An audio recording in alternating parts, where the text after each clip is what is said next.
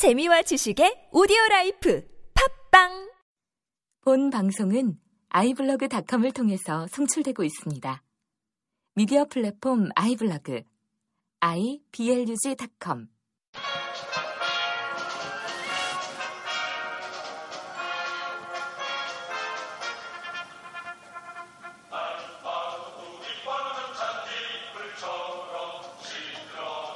네, 안녕하세요. 군바리와 부조리. 어, 오늘이 3편째, 제3편. 예, 제 3편 시작하도록 하겠습니다. 지금 나오는 군가는요, 어, 아리랑 결의라는 군가입니다. 튼튼한 나라 만드세 아리 아리 아리라 아리 아리야 근데 군가를 여러분 부르다 보면 독특한 게 이게 전 이게 다 여러분 뭐 이런 그 테이블 듣는 경우는 거의 없어요. 그러니까 이런 어떤 그 연주를 듣는 게 아니라 대부분은 선임들이 직접 부르는 거를 그대로 듣고 배우는 거기 때문에요. 실제 원음과 묘하게 다르게 부르는 경우가 상당히 많이 있습니다. 그래서 나중에 이런 원곡들 들으면 다들 깜짝깜짝 놀라는 거죠. 아, 이게 이 가사였어? 이게 이 음이었어? 뭐 이런 거요. 네, 여하튼, 어, 오늘, 오늘 군바리와 부조리 주제곡은 바로 침상과 관련된 겁니다. 침상 건너뛰기, 일명. 이렇게 보셔도 되고요.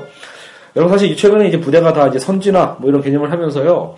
이런 그 군부대 막사 생활 보시면 부대 막사에는 최근에 이제 최신화되면서 여러분 사실 이제 침대가 들어오기 시작했죠. 그래서 이제 개인 침대. 여러분 이제 군대도 너무 이제 집단 생활만을 강요해서는 안 된다는 어떤 그런 이미지 때문에요. 최근에 이제 군대가 혁신적으로 바꾼 것 중에 하나가 바로 이 침상 문화를 바꾸기 시작한 겁니다. 그러니까 기존에 여러분 한국 군대는 다 이게 이런 침상으로 딱 되어 있죠. 여러분 이건 다 이제 진짜 사나이 여러분 예능 좀 보시니까 거기서도 여전히 나오거든요. 아직도 많은 부대들은 이제 침상 부대인데 그 그럼에도 불구하고 최근에 이제 변화되는 신식 부대들은 이제 그 침대로 바꾼다라고 알고 있습니다. 그래서 그래서 침대도 예전에는 내무반 하나에 어 30명 정도 많게는 40명까지도 같이 다 이렇게 생활을 했다라면 오늘날 이제 그 이제 침실이 된 거죠 말 그대로요. 그 이제 침대 중심으로 바뀌어 있는 경우에는 그 크기가 워낙 공간이 더 많이 필요하다 보니까 이제는 제가 보기에는 한 개 소대가 하나의 공간에서 다 쓰는 게 아닌 것 같더라고요. 약간 분대별로 좀 나눠서 진짜 사람해 봐도 그런 것 같던데 굉장히 큰 변화죠. 사실 저희 때는 여러분 그 침상이라는 게 여러분 큰 머릿속으로 이제 혹시 모르시는 분은 한번 검색해 보셔도 되고 머릿속 한번 그려 보세요. 직사각형의 공간, 거대한 직사각형의 공간 안에 양쪽으로 그러니까 침상이 쫙 있는 거죠. 양쪽으로 그러니까 신발을 벗고 올라가야 되는 신발을 벗고 올라가야 되는 침상이 쫙 펼쳐져 있고 이 중앙 통로의 넓이는 여러분 양팔로 여러분이 손을 쫙 펴셨을 때 손을 양팔로 폈을 때 어떤 정도 정도의 크기 어떤 이 복도라고 할까요? 양팔 정도. 그러니까 점프해서 건너뛸 수는 있을 정도의 그렇죠. 그 간격에 말 그대로 여러분 일종의 에, 뭐랄까 그 여러분 겨우 그 소대는 거의 일종의 방이라고 볼 수 있거든요. 그 공간 안에 양쪽 침상이 있고 서로 마주보게 되어 있게끔 이제 그쪽 통로가 있고요. 그죠? 여러분 어쨌든 뭐 진짜 사회 보신 분들은 다 이해 가실 겁니다. 근데 문제는 여러분 이제 이 침상이 사실 굉장히 골치 아픈 게 뭐냐면요. 여러 가지 에피소드가 있는데 사실 신교대에서도 이제 처음부터 그거를 이제 주제 규제를 합니다, 여러분. 그러니까 침상을 양쪽 침상이잖아요. 그러니까 침상에서 침상을 건너뛰는 거를 사실은 이제 못하게 합니다. 아마도 여러분 안전사고의 문제도 있고요. 그 침상과 침상 사이가 그렇게 가까운 건 아니어서요, 여러분. 그러니까 뭐 나름대로 좀 점프를 해야 되거든요. 근데 이제 그 말 그대로 양말 신은 채로 이제 뛰다가 미끄러져가지고 다치는 사고도 종종 있기 때문에 그래서 보통 이제 그 건너뛰는 게 금지되어 있는데 문제는 여러분 이게 생각보다 굉장히 불편한 방식입니다. 그러니까 왜냐하면 여러분 그 침상 에피소드 중에 하나가 이런 거네요. 여러분 이제 보통 자대 가면 이제 여러분 훨씬 더 엄격해진다고 했잖아요. 이제 자대에 가면 이제 침상 침상에서 침상을 건너뛰는 게 어쨌든 엄연하게 금지기 때문에요. 자, 근데 여기서 이런 어리, 이런 불편함들이 생깁니다. 예를 들어 저 침상 맞은편에 제가 만약에 여러분 신병인데 제가 이제 왼쪽 침상에 끝 모서리에 이제 딱 뭐하죠? 네.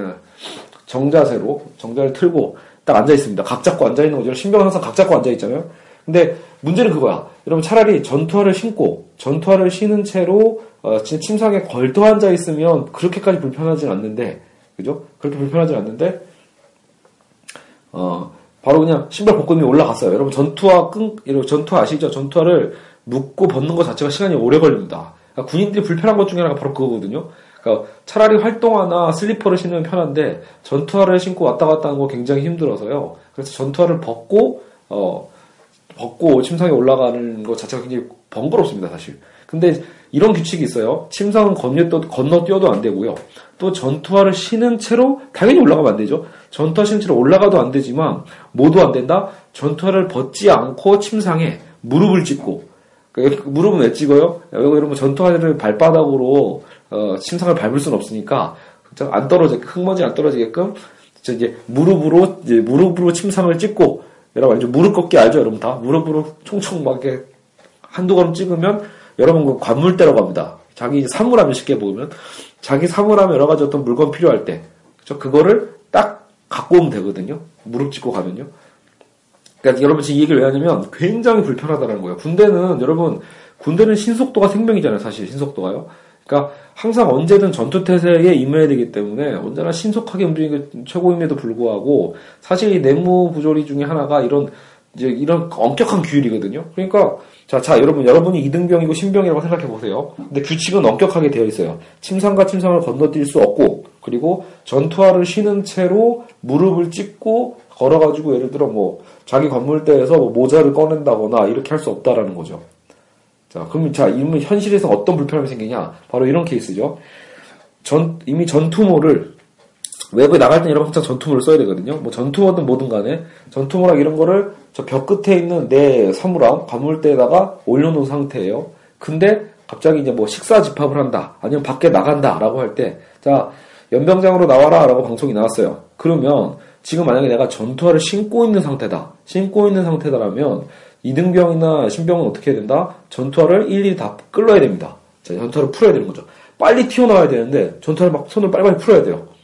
그리고 전투화를 벗은 채로 뭐 한다? 차분히 올라가서 내 전투모를 딱 꺼냅니다. 그래서 전투모를 꺼내고 다시 침상에 내려와서 전투화를 또 묶습니다. 또 묶고 그렇게 튀어나가는 거죠. 근데 여기서 일종의 여러분 모순이 생겨요. 여러분 군대 가면 진짜 힘든 게 바로 이겁니다. 현실적으로 불가능한데도 불구하고 그 불가능한 것을 못 지켰을 때 엄청나게 갈구거든요. 자, 여러분 2등병, 신병, 1병 이런 애들의 그 역할은 뭐예요? 항상 제일 빠르게 움직여야 되잖아요. 근데 여러분 상병 이상급 혹은 뭐 어쨌든 뭐 선임들은 말할 것도 없고 약간 제가 보면 이런 왕고 가장 최고참은 뭐든지 가능하다고 했죠. 그러니까 이 사람들은 전투를 신고 이러면 사실 침상 올라가도 누가 뭐라고 할 수도 없고요. 그죠? 그럼 뭐 여러분이 한 상병급만 돼도요 무릎 찍기 솔직히 가능해집니다. 무릎을 찍고 가서 전투모 딱 빼가지고 싹 걸치고 바로 튀어나가면 되는 거죠. 알겠죠? 무릎 잠깐 아픈 거야 뭐 별거 아니죠. 어쨌든 빨리 움직이는 게 중요하니까요. 근데 2등병 1병 같은 경우가 무릎 찍다가 걸리면 엄청나게 욕먹거든요. 그러니까 자 식사집합이다 빨리 나와라 라고 하는데 하필 전투화를 내가 그때 신고 있었어. 그러면 전투화를 또 벗는데 여러분 전투화 벗는 것도 또 어떤 규칙이 있다? 침상에 앉아서 벗어야 됩니다. 사실은요. FM이 그거예요. 그러니까 전투화도 여러분 아무 데서나 그냥 대충 막 벗으면 지나간 사람 걸리잖아요. 그래서 침상에 차분히 앉아서 전투화를 숙여가지고 풀습니다. 그 전투화를 벗고 여러분 여기서 또 어려운 부조리 하나 있어요. 전투화는 벗은 채로 바로 튀어 올라가면 되냐? 침상 위로 튀어 올라가면 되냐? 안 됩니다. 여러분 전투화를 벗으면 전투화가 벗은 그 위치 있죠. 전투화가 벗은 신발의 방향이 어디를 향해야 된다? 딱 침상 쪽을 향하게끔 정확하게 집어 넣어야 됩니다. 아, 잠시만. 아, 죄송해요. 제가 거꾸로 했습니다. 그러니까 우리가 보통 튀어 올라가면 전투화를 만약 후딱 벗는다고 하면 전투화 방향이 침상 쪽을 향할 거 아니에요? 근데 그게 아니라 다시 전투화를 제대로 똑바로 전투화의 그 머리죠. 전투화의 머리가 굽이 아, 굽은 뒤쪽으로 해서 머리가 어, 서로 다른 쪽 침상을 바라볼 수 있게끔 그렇게 해서 딱 집어넣어야 됩니다. 그 집어넣는 것까지가 FM이에요. 그러니까 이등병은 항상 걸치켜야 됩니다. 그래서 자 전투화 힘들게 벗었어요. 그리고 바로 튀어 올라가도 안 돼요. 일단 다시 무릎 꿇고 전투화 내가 방금 벗은 전투화의 방향을 다시 정 위치로 놓은 다음에 꽂아 넣고 그리고 그때서야 다시 침상에서 일어나서 내 모자를 꺼낸다. 그리고 다시 나갈 거잖아요. 지금 내가 넣었던 전투를 다시 고스란히 꺼내서 그대로 신고 다시 열심히 묶어야 됩니다. 여기서 또 중요해요. 급하다고 해서 전투화 끈 다 안 묶고 튀어나간다. 이것도 욕 바가지로 먹습니다. 그래서 전투화를 깔끔하게 다 묶고 나가야 됩니다. 문제, 물론 여러분 근데 문제는 뭐다? 이렇게 나가도 욕은 처음 먹습니다. 왜요? 제일 늦었을 거 아니에요. 이등병인데도 불구하고 어, 꾸물거리고 있다, 너무 늦었다 하면서 엄청나게 갈구기 시작할 수 있죠. 여러분 벌써 논리적으로 말이 안 되지만 여러분 군대는 원래 그런 겁니다. 논리적으로 말이 안 되는 곳이에요. 그래서 어떤 방식으로든 이등병은 혼나게 되어 있습니다. 계속해서 혼나게끔 되어 있죠. 저 이미 구조 자체가 상병급 이상은 뭐 무릎 찍기도 가능하고 병장은 뭐 그냥 바로 전투 신고 올라가서라도 자기 전투 뭐 끌고 나오면 되는데 이죠 이등병이나 일병 같은 경우에는 철전 FM대로 전투화를 다 끌고 벗고 집어넣고 올라가서 모자 꺼내고 다시 빼고 전투화 신고 그리고 또 튀어나오는. 그죠? 이 과정이 어마어마하게 복잡하다라는 거죠. 이런 어떤 어, 불편함이 있고요. 또 하나 케이스 볼까요? 여러분 전투 또 우리가 평상시에 자 이제 전투를 신고 있는 상황이 아니에요. 전투를 벗고 제가 침상에 이미 예를 들어 자, 쉬는 시간이라고 봅시다. 쉬는 시간이거나 이제 뭔가 정비 시간인데 잠깐 뭐 수양록을 쓰든 뭐하든 이등병들은 뭐 가만히 쉬고 있지는 못해요. 그래서 앉은 채로 예, 여러분 누울 수도 사실 없죠. 요즘은 많이 바뀌었지만 저희 때는 이등병이 누울 수 있는 시간은요 자는 시간 에는 없었습니다. 절대로 침상에 하루 종일 누울 수 없었거든요.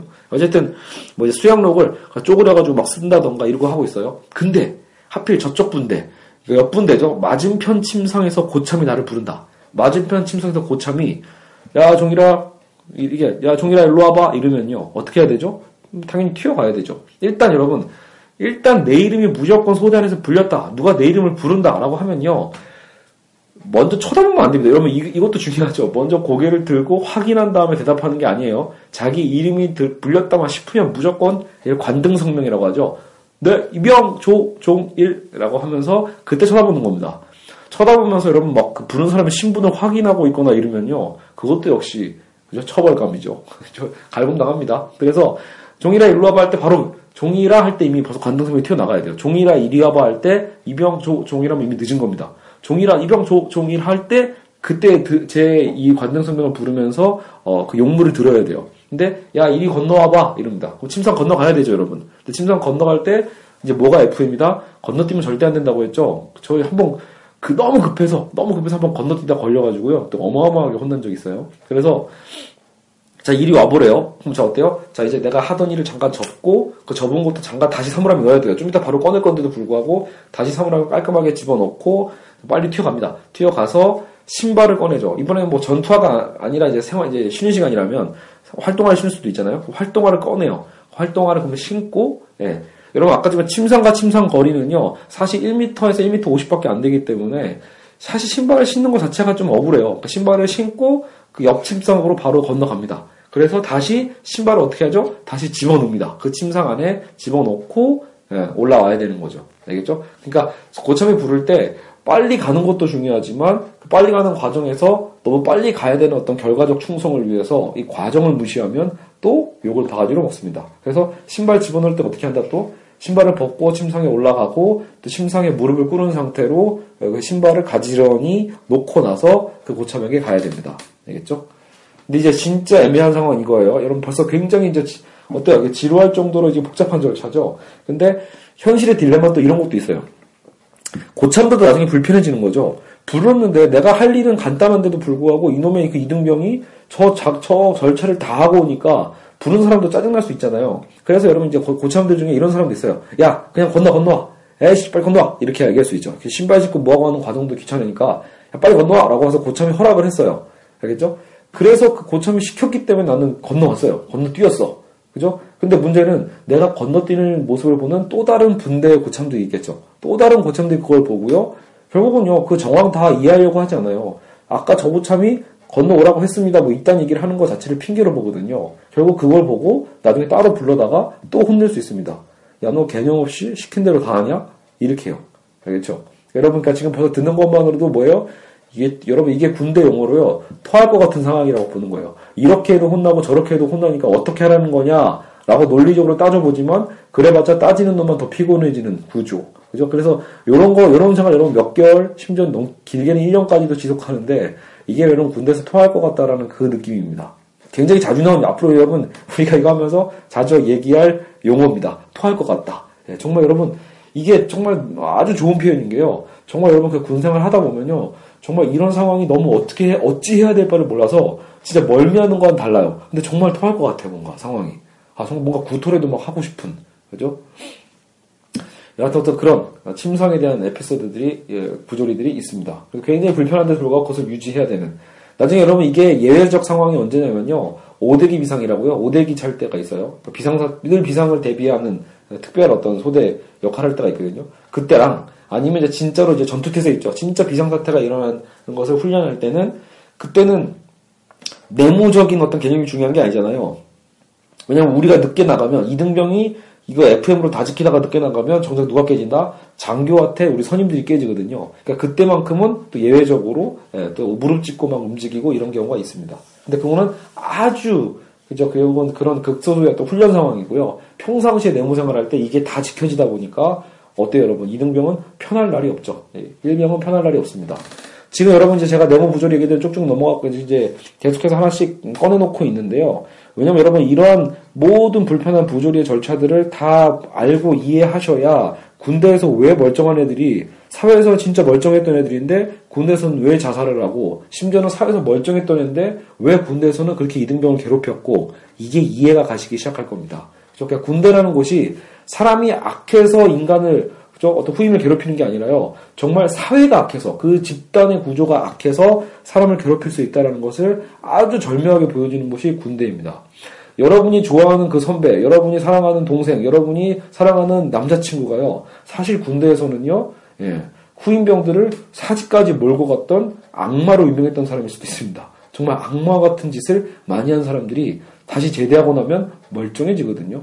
그 이상한 현상. 인간의 어떤 내면의 악함을 끌어내는 그런 집단화 이런 것들을 여러분 앞으로 이 군대 내 부조리 군발이와 부조리를 통해서 접근해 가실 수 있을 겁니다. 예, 오늘은 또 그림이 아니어서 정황을 막 말로만 설명하려다 보니까 힘들었는데요. 여하튼 예, 오늘 여러분 오늘 침상에 대한 어떤 에피소드가 그런 게 있었습니다. 아 참 참고로 그런 것도 있네요 여러분.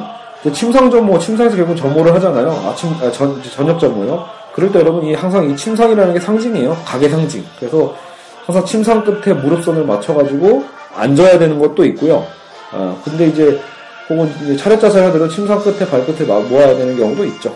뭐 여하튼 여러 그런 가게에 대한 침상에 대한 에피소드들도 사실 좀 더 있네요. 여러분 그 예전에 점호하다가 너무 침상에 오래 여러분 차렷 자세로 서 있다가 어, 차렷도 여러분 제대로 차렷하면 진짜 힘든 거거든요. 제대로 차렷 자세로 있다가 몸이 경직돼서 앞으로 쓰러져서 맞은편 침상에 머리를 박고 어, 죽었던 케이스도 있어요. 그 사고 사례로 있었죠.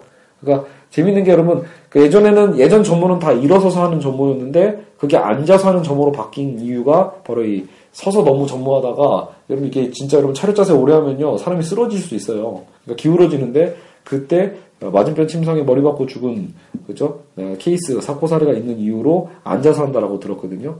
나중에 여러분 그래서 점호 비리, 점호 부조리 쪽 얘기할 때 그런 얘기들과 함께 하면서 이 점호에도 얼마나 힘든 부조리들이 있는지 원래는 편리하게 하려고 만든 제도고 원래는 병사들을 위해서 만든 제도인데 그게 사실은 결국 병사들을 더 괴롭히는 그렇죠. 이런 정말 탁상행정의 아주 그냥 저, 절정을 보여주는 게 또 역시 여러분 군대 문화니까요. 그것도 한번 나중에 살펴보도록 하겠습니다. 네 여러분 오늘 3회차 이렇게 마무리하도록 하겠습니다